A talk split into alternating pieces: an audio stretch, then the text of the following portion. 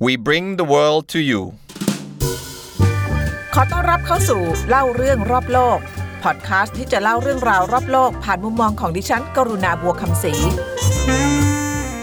วันนี้เล่าเรื่องรอบโลกของเราจะมาคุยเรื่องของประเทศหนึ่งเดียวที่ไม่ยอมล็อกดาวน์ก็เป็นประเทศที่ถ้าบอกว่าเป็นหนึ่งเดียวก็จะไม่ถูกเพราะมีอีกหลายประเทศที่ไม่ล็อกดาวน์นะคะ แต่ว่าเป็นหนึ่งเดียวในประเทศ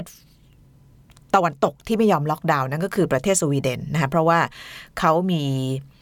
ทฤษฎีมีข้อมูลแล้วก็มีวิธีคิดที่แตกต่างจากอีกหลาย ๆ ประเทศในการควบคุมการแพร่ระบาดของโควิด -19 แล้วก็น่าสนใจมากคือถึงตอนนี้ก็ยังไม่มีใครรู้ว่าวิธีการของสวีเดนที่ไม่ยอมห้ามคนออกจากบ้าน ไม่ปิดร้านอาหาร ไม่ปิดบาร์ไม่ห้ามคนสังสรรค์กันเนี่ยมันจะให้ผลออกมาเป็นอย่างไร นะคะเขาบอกว่ามัน too early to tell แล้วหลายคนก็ใช้คำว่ามันเป็น gamble หรือว่าเป็นการพนันด้วยซ้ำไปนะคะว่ามันจะออกมาหน้าตายังไง ในขณะที่ถ้าไปดูประเทศที่อยู่ในระดับเดียวกัน หรือว่าคนละระดับเนี่ยเอาอย่างในยุโรปเนี่ยทุกประเทศเขาล็อกดาวน์หมดยกเว้นสวีเดนนะคะอเมริกาก็ล็อกดาวน์ถ้ามาฟังเราแล้วก็ล็อกดาวน์ก็มีการเริ่มคลายกันมาบ้างแล้ว แต่ว่าการล็อกดาวน์เนี่ย ถึงแม้ว่ามันจะทำให้การแพร่ระบาดของโควิด -19 ลดลง ช้าลง หรือว่าเบาลง แต่ใครๆก็รู้นะคะ รวมถึงเราด้วยเนี่ยผลที่เกิดขึ้นมันก็คือความบอบช้ำทางด้านเศรษฐกิจนะเพราะว่ากิจกรรมทางเศรษฐกิจเนี่ยมันต้อง ถูกยุติไปหมดเลยนะคะเพราะฉะนั้นน่าสนใจว่าสวีเดนเนี่ยเขาคิดยังไง แล้วก็จนถึงขณะนี้เนี่ยเรียนก็นั่งตามอ่านอาร์ติเคิลดูโทรทัศน์ดูข่าวของทางยุโรปที่เขารายงานเรื่องนี้เนี่ยเขาก็ยังไม่แน่ใจว่าที่สวีเดนเดินไปเนี่ยมันเป็นวิธีที่ถูกต้องหรือเปล่านะคะแต่ว่ามาดูนิดนึงก่อนว่าสวีเดนเนี่ยทำไมเขาถึงใช้วิธีการนี้นะคะสวีเดนอย่างที่บอกเนี่ยไม่ปิดร้านอาหาร ไม่ปิดคาเฟ่ไม่ปิดยิม ไม่ปิดโรงเรียน ผับบาร์เปิดตามปกติ ผู้คนยังออกไปใช้ชีวิตได้ตามปกติ ตั้งแต่มีการระบาดในช่วงแรกๆนะคะสิ่งที่รัฐบาลทำเนี่ยแค่ขอความร่วมมือให้มีการทำ physical distancing หรือว่าการรักษาระยะห่าง แต่ว่าร้านอาหารเนี่ยเขาก็ไม่ได้มีการบังคับว่าจะต้องห่างกัน 1 เมตร 2 เมตร 3 เมตรนะคะก็คือ ไปนั่งตามปกติได้ แต่ว่าถ้าเป็นไปได้ให้รักษาระยะห่างกันนะคะอันนี้ก็คือสิ่งที่สวีสวีเดนทำแล้วก็ที่มันจะชัดเจนมากที่สุดเนี่ยที่อาจจะดูเหมือนเป็นการบังคับไกลๆเนี่ยก็คือห้ามรวมกลุ่มกันเกิน 50 คน ซึ่งก็เยอะนะฮะในเยอรมันนี่ห้ามรวมกลุ่มเกิน 2 คนถ้าไม่ใช่ครอบครัวกันนะฮะแล้วก็ห้ามเยี่ยมบ้านพักคนชรา ซึ่งเป็นกลุ่มเสี่ยงที่สุด นอกเหนือจาก 2 เรื่องนี้แล้วเนี่ยสวีเดนเนี่ย หรือว่าคนที่นั่นเนี่ยเกือบจะใช้ชีวิตได้ตาม แทบจะปกติมาก ๆ เลยนะคะก็มีนักข่าวไปทำข่าวที่นั่นเยอะเราไปไม่ได้ เพราะว่าเราไม่มีเครื่องบินนะคะเขาห้ามบินเข้าบินออก อันนี้ก็คือเป็นมาตรการเข้มข้นสุด ๆ เลยนะคะสำหรับประเทศไทย argument หรือว่าข้อถกเถียงของสวีเดนที่ไม่ยอมล็อกดาวน์ยกเว้นการขอความร่วมมือแล้วก็ห้ามจุดเล็กจุดน้อยเนี่ย คือเขามองว่าตราบใดที่เรายังไม่มีวัคซีนในการ ป้องกันโรคโควิด -19 เนี่ยเราไม่สามารถจะกดเจ้าไวรัสได้ตลอดไปนะคะถ้าเกิดเราคลายเนี่ยมันก็จะกลับมาอีก อันนี้เขาคิดอย่างนี้นะ อย่าไปอย่าไปคือบอกแล้วว่าอันนี้มัน controversial คือมันเป็นประเด็นหัวร้อนมาก ฝรั่งก็เถียงกันหัวร้อนมากนะะเรื่องนี้ แต่นี่คือสิ่งที่สวีเดนเขาพูดนะคะเพราะฉะนั้นสิ่งที่สวีเดนบอกว่าที่เขาจะทำก็คือการ manage หรือว่าบริหารจัดการมัน นะคะอันนี้ก็คือแนวคิดของสวีเดน ซึ่งก็แตกต่างจากประเทศอื่นทั่วโลกเลยนะคะรวมถึงเกาหลีใต้ รวมถึงไต้หวันซึ่งสามารถทำในเรื่องของการชะลอการแพร่ระบาดได้ดีมาก ๆ ติดแบบเป็น gold standard ของโลกเลยเนี่ยนะคะเพราะฉะนั้นสิ่งที่สวีเดนทำเนี่ยไม่ใช่ล็อกดาวน์นะคะแต่ว่าเป็นการขอร้องเป็นการ ป้องกันนะคะแล้วก็ไม่ใช่เป็นการให้คนมีภูมิคุ้มกันหมู่ด้วยนะคะบางคนเข้าใจผิดกันเยอะมาก ตอนแรกคนคิดว่าสวีเดนเนี่ยจะไปใช้แนวอังกฤษเหมือนที่อังกฤษจะใช้ตอนแรก คือตอนนั้นเนี่ยนายกบริสจอนสันเนี่ยก่อนที่จะมีการแบบล็อกดาวน์ total ล็อกดาวน์คือเกือบจะยุติกิจกรรมทุกอย่างเนี่ยอังกฤษเนี่ยเคยคิดว่าจะให้คนติดไปจนมีภูมิคุ้มกันหมู่ หรือว่า herd immunity นะคะ จนกว่าคนจะมีภูมิคุ้มกันจนถึงจุดที่โรคมันหยุดระบาดเอง ตอนแรกนายกจอห์นสันจะใช้แบบนั้นนะคะแต่ว่าทางคณะวิจัยนักระบาดวิทยาจาก Imperial College ที่ลอนดอน ซึ่งก็เป็น top 10 ของโลกในเรื่องของการศึกษาทางการแพทย์และการสาธารณสุขเนี่ยออกมาเตือนนะคะบอกว่าทำอย่างนั้นไม่ได้ คนอังกฤษจะตายเป็นล้านนะคะแล้วก็ไม่สามารถที่จะ เเรียกว่าควบคุม แล้วก็ระบบสาธารณสุขของอังกฤษจะพังนะจำได้ว่าตอนนั้นเนี่ยนายกบริสจอนสันต้องยูเทิร์นกระทันหันเลยนะคะจากหลักสี่เนี่ยไปเจเล้งใช่ไหมเจเล้งเออขายเนี่ยเลี้ยวกลับมาบางเขนเลยนะคือกลับตัวแทบไม่ทัน แล้วก็กลับมาล็อกดาวน์แล้วก็เป็นเหตุผลที่ทำให้อังกฤษเนี่ยเจอหนัก เพราะว่าทำช้าไปนั่นเองนะคะออแต่ว่าสิ่งที่เกิดในสวีเดนเนี่ย คือเขาไม่คิดอย่างอังกฤษนะคะเขาที่เขาไม่บังคับไม่ล็อกดาวน์เนี่ยไม่ใช่จะปล่อยให้มีภูมิคุ้มกันหมู่ เพียงแต่ว่าเขามีพื้นฐานอะไรบางอย่างของสังคมสวีเดน ที่เขาเชื่อว่าแค่มี restriction หรือว่าข้อกำหนดหลวมๆ โดยไม่ต้องบังคับเนี่ยเขาก็สามารถควบคุมการแพร่ระบาดได้ดีกว่าประเทศอื่น มีอะไรบ้างนะคะมีอะไรบ้าง อันแรกนะคะอันแรกที่เขาทำได้เนี่ยเพราะว่าเขามีความพร้อมในเรื่องสาธารณสุข แต่ว่ามันจะมีตัวละครตัวหนึ่งที่อยากเล่าให้ฟัง คนที่เป็นเเขาเรียกตัวพ่อในการดีไซน์ รูปแบบของการควบคุมการระบาดของสวีเดนเนี่ยก็คือนักระบาดวิทยาที่ชื่อดร Anders Tegnell นะคะซึ่งก็ถูกตั้งคำถามเยอะ โดยเฉพาะจากนักระบาดวิทยานักวิทยาศาสตร์ในสวีเดนด้วยกันเอง แต่ว่า เล่าชื่อแกให้ฟังก่อนเดี๋ยวมาขยายความทีหลังนะคะที่เขาทำอย่างนี้เนี่ยคือไม่ได้ห้ามอะไรเลย ยกเว้น ห้ามรวมกันตัวกัน 50 คน ห้ามไปเยี่ยมคนแก่ที่บ้านพักคนชราโดยไม่จำเป็นอะไรเนี่ยนะคะเขาทำได้เพราะว่าเขามีความพร้อมทางด้านสาธารณสุข สวีเดนเนี่ยระบบการแพทย์และสาธารณสุขดีเป็นอันดับ 7 ของโลก แต่ก็ไม่ได้เป็นหลักประกันนะคะเพราะว่าอิตาลีนี่ก็ดีติดท็อป 10 แต่ว่าก็หนักหนาสาหัสเหมือนกันนะคะแต่ว่า สิ่งที่สวีเดนมีแล้วก็อิตาลีไม่มีเนี่ยก็คือในเรื่องของลักษณะโครงสร้างของสังคมนะคะคือผู้คนส่วนใหญ่จำได้ว่าเราคุยคุยเรื่องของการระบาดในอิตาลีไปเนี่ยอิตาลีเนี่ยเขาบอกว่าถ้าเกิดเปรียบเทียบประเทศในยุโรป แล้วไปดูว่าประเทศไทยเหมือนที่ไหนที่สุดเนี่ยเราเหมือนอิตาลีมากที่สุด ทั้งการชอบกิน นิสัยใจคอนะคะยิ้มง่าย เรามีพักมีพวก แล้วก็เรื่องของอโครงสร้างทางสังคมในครอบครัวเนี่ยเราคล้ายอิตาลีมากนะคะคือมีความเป็นครอบครัวสูง ครอบครัวขยายด้วยนะคะไม่ต้องแปลกใจถ้าชายหนุ่มที่เราจีบอยู่อายุ 30-40 แล้วยังอยู่กับแม่นะคะเป็นมาม่าบอยนะคะก็เพราะฉะนั้นเวลาเเกิดการระบาดในอิตาลีเนี่ยมันก็เลยมีลักษณะของความซับซ้อนอยู่นะคะเพราะว่าบางทีเนี่ย คนหนุ่มสาวอยู่บ้านเดียวกับคนเท่าคนแก่นะคะคล้ายๆบ้านเราหลายบ้านก็ยังเป็นอยู่ เพราะฉะนั้นไอเนี้ยมันทำให้เกิดความซับซ้อนขึ้นเวลาเกิดโรคระบาดนะคะเพราะว่าเราติดแต่เราไม่เป็นไรไม่แสดงอาการ คุณพ่อคุณแม่มาติดเราอะไรเงี้ยนะแต่ว่าสวีเดนไม่ใช่อย่างนั้นนะสวีเดนเนี่ยมากกว่าครึ่งของประชากรสวีเดนที่มีอยู่สิบล้านคนเนี่ยอยู่คนเดียวนะคะอยู่คนเดียวหรือเป็นครอบครัวเดี่ยวนะคะทำให้การระยะ การรักษาระยะห่างทางสังคมเนี่ยเขามีอยู่แล้วถึงแม้จะไม่มีการระบาดของโรคก็ตามนะคะแล้วก็นอกเหนือจากนี้ คนสวีเดนเนี่ยยังเป็นชนชาติที่มีสถิติการทำงานจากบ้าน work from home มากที่สุดในยุโรปด้วยนะเนื่องจากเขามี เเรียกว่าลักษณะของธุรกิจที่มันเอื้อต่อการทำจากบ้าน เขามีลักษณะของอินฟราสตรักเจอร์หรือว่าสาธูโภคที่พร้อมไม่ว่าจะเป็นเรื่องอินเทอร์เน็ตเรื่องอะไรก็ตามที่สามารถที่จะทำงานที่ไหนก็ได้นะเพราะฉะนั้นไอ้สองอันนี้ก็คืออลักษณะโครงสร้างสังคมเนี่ยมันก็เอื้อให้สวีเดนได้ทำอย่างนี้ได้ คือคือเขาทำ คือไม่ไม่มีโรคระบาดเขาก็ทำอย่างนี้อยู่แล้วนะคะนอกเหนือจากนี้นอกเหนือจากนี้เนี่ยสวีเดนก็ยังเป็นประเทศร่ำรวยนะคะ เป็นประเทศที่ส่งออกยารักษาโรค เป็นอันดับที่ 14 ของโลก เขาก็จะไม่ต้องกลัวในเรื่องของการขาดแคลน ไม่ใช่ประเทศยากจน เขาไม่มีปัญหาขาดแคลนบุคลากร หรือว่าอุปกรณ์ทางการแพทย์ใด ๆ เลย ตั้งแต่พบการระบาดนะคะอังกฤษนี่ยังเจอ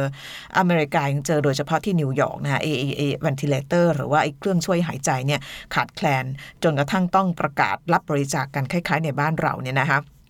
นอกเหนือจากนี้อีกอันหนึ่งที่สำคัญก็คือความหนาแน่นของประชากรนะคะสวีเดนมีประชากร 10 ล้านคน แล้วก็ความหนาแน่นเนี่ยพื้นที่เขาเยอะนะถึงแม้ในเมืองหลวงสต็อกโฮล์มเนี่ยจะมีคนเยอะก็ตามแต่ว่า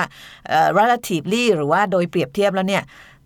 มันเทียบไม่ได้เลย ใครเคยไปอังกฤษเนี่ยไปลอนดอนลงทูบหรือว่าไอ้รถไฟฟ้าตอนเช้าๆไม่มีที่หายใจ ไม่ต้องหวังเลยว่าจะได้ขึ้นนะ บางทียืนรอแบบ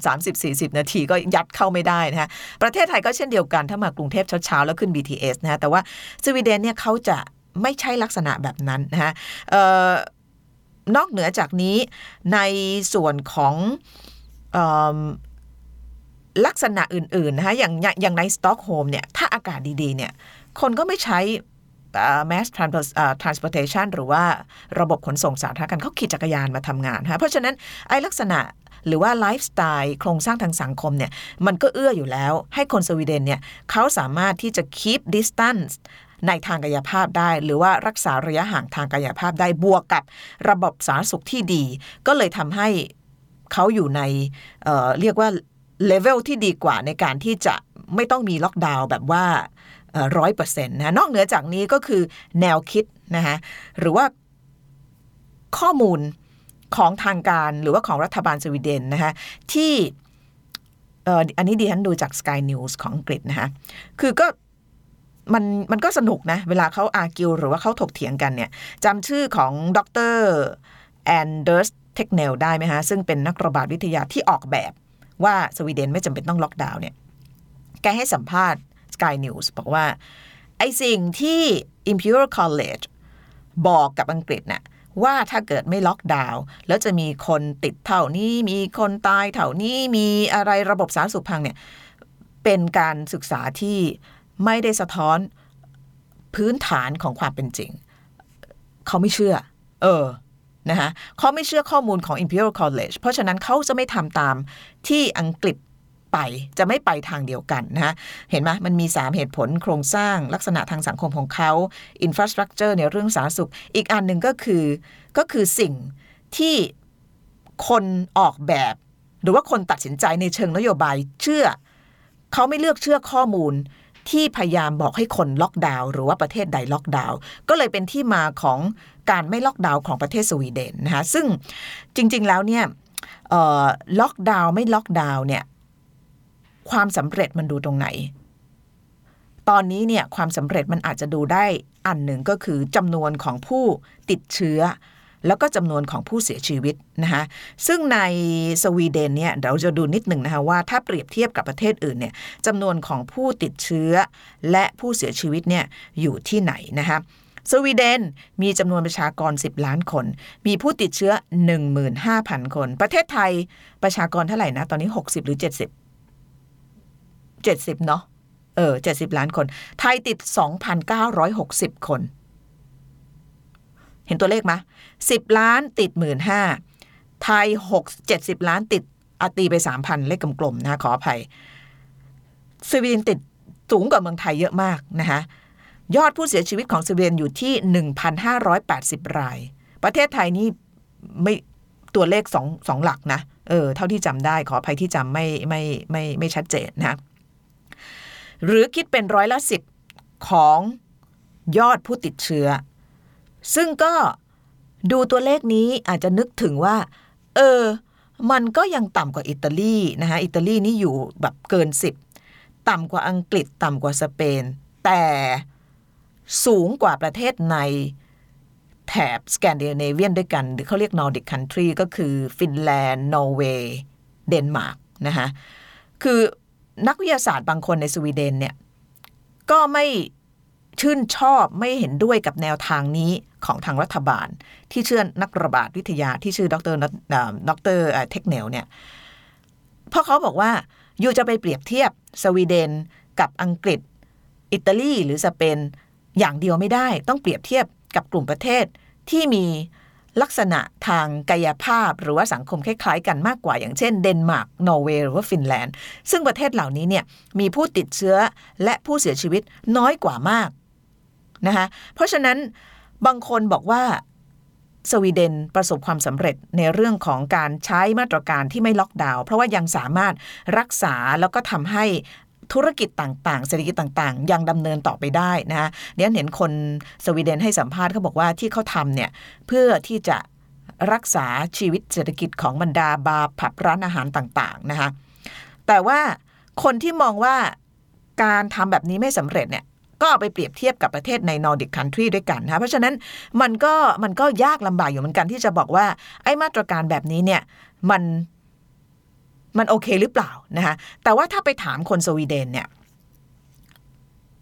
ต้องไปดูเขาเรียก approval rating หรือว่าคะแนนนิยมของทางรัฐมนตรีเออนายกรัฐมนตรี หรือว่ารัฐบาลเนี่ยปรากฏว่าวัดมาเมื่อวันอาทิตย์ที่ผ่านมาเนี่ยคะแนนนิยมของรัฐบาลเนี่ยสูงขึ้นนะคะก็เลยจะอาจจะอนุมานได้ว่าประชาชนจำนวนมากหรือว่าส่วนใหญ่เนี่ย เชื่อว่ารัฐบาลเนี่ยมาถูกทาง แต่ว่าอย่างที่บอกเนี่ยตอนนี้มัน too early to tell นะคะไม่มีใครรู้ว่าสิ่งที่สวีเดนทำเนี่ยมันเป็นหนทางที่ถูกต้องหรือเปล่านะคะแม้แต่ในส่วนของออคนในรัฐบาลเองนะคะดิฉันเอาการสัมภาษณ์ของรัฐมนตรีว่าการกระทรวงการต่างประเทศของสวีเดนนะคะมาคุยให้ฟัง แอนลินโดนะคะให้สัมภาษณ์กับ The Guardian ไว้เมื่อวัน 4 วันที่แล้วนะคะ บอกว่าถึงแม้ว่าหลายคนเนี่ยจะมองว่าแนวคิดหรือว่าแนวทางสวีเดนเนี่ยมันเป็นแนวทางที่ได้รับความสำเร็จเพราะว่าสามารถรักษาในส่วนของผู้ติดเชื้อให้ไม่สูงเกินอังกฤษสเปนและอิตาลี แล้วก็คนเสียชีวิตก็ไม่สูงเท่า ในขณะเดียวกันก็ยังรักษาเเรียกว่า กิจกรรมทางเศรษฐกิจไปได้นะคนไม่ได้แบบ ตกงานปิดร้านปิดอะไรเหมือนกับที่เราเห็นในหลาย ๆ ประเทศนะฮะแต่ว่ารัฐมนตรีต่างประเทศแอน ลินเดก็บอกว่ายังเร็วเกินไปที่จะบอกว่าวิธีการนี้เนี่ยเป็นวิธีการที่ดีที่สุดในการที่จะควบคุมการระบาดของโรคนะคะเพราะว่าจริง ๆ แล้วเนี่ยมันก็มีความเข้าใจผิดเกิดขึ้นเยอะพอสมควรนะคะรัฐมนตรีต่างประเทศเขาอธิบายว่าจริง ๆ แล้วเนี่ยไม่ใช่ว่าเราไม่ล็อกดาวน์เลยนะเราล็อกดาวน์เพียงแต่ว่ามันเป็นวิธีการล็อกดาวน์ที่ เรียกว่า light เบา แล้วก็เป็นวิธีการล็อกดาวน์ที่แบบขอร้องกัน ไม่ได้เป็นการบังคับกันนะคะแล้วก็จริง ๆ แล้วเนี่ยเขาก็มีการเข้มงวดมากกับคนที่ไม่ปฏิบัติตาม อย่างเช่น เมื่อสองวันที่ผ่านมาเนี่ยมีการปิดบาร์แล้วก็ผับในสต็อกโฮล์มเนี่ยห้าแห่ง เพราะว่าไม่ยอมให้ลูกค้า โซเชียลดิส t a นซิ่งหรือว่าฟิสิกอลดิส t a นซิ่งกันนะคะหรือว่าตอนนี้เนี่ยเขาบอกว่าอีกอันหนึ่งที่กำลังกลายเป็นจุดอ่อน ของนโยบายนี้ของสวีเดนเนี่ยก็คือว่าจำนวนของผู้เสียชีวิตที่พูดมาเมื่อสักครู่เนี่ยสิ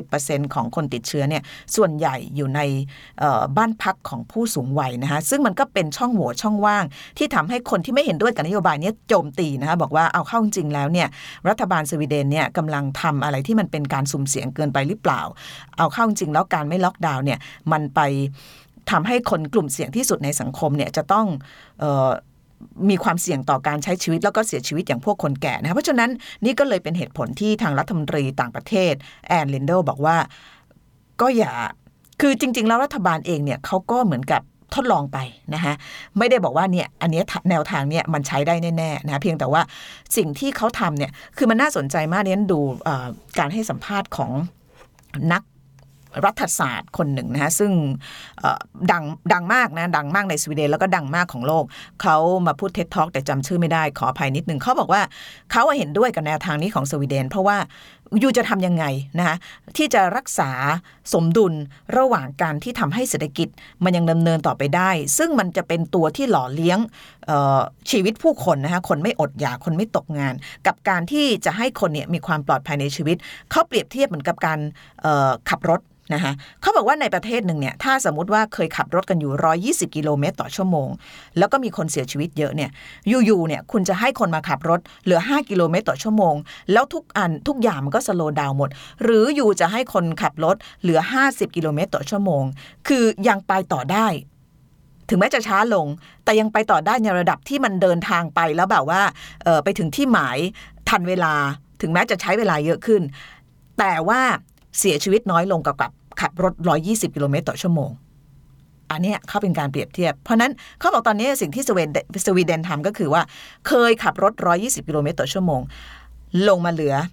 50นะคะแทนที่จะไปเหลือ 5 หรือว่าเหลือ 10 อย่างในหลาย ๆ ประเทศ แล้ว 50เนี่ยก็ยังมีแรงขับเคลื่อนที่จะไปข้างหน้าต่อได้ โดยไม่ลำบากจนเกินไปนัก แล้วนักข่าวก็ถามเอาแล้วคนที่เสียชีวิตล่ะเขาก็เลยบอกว่า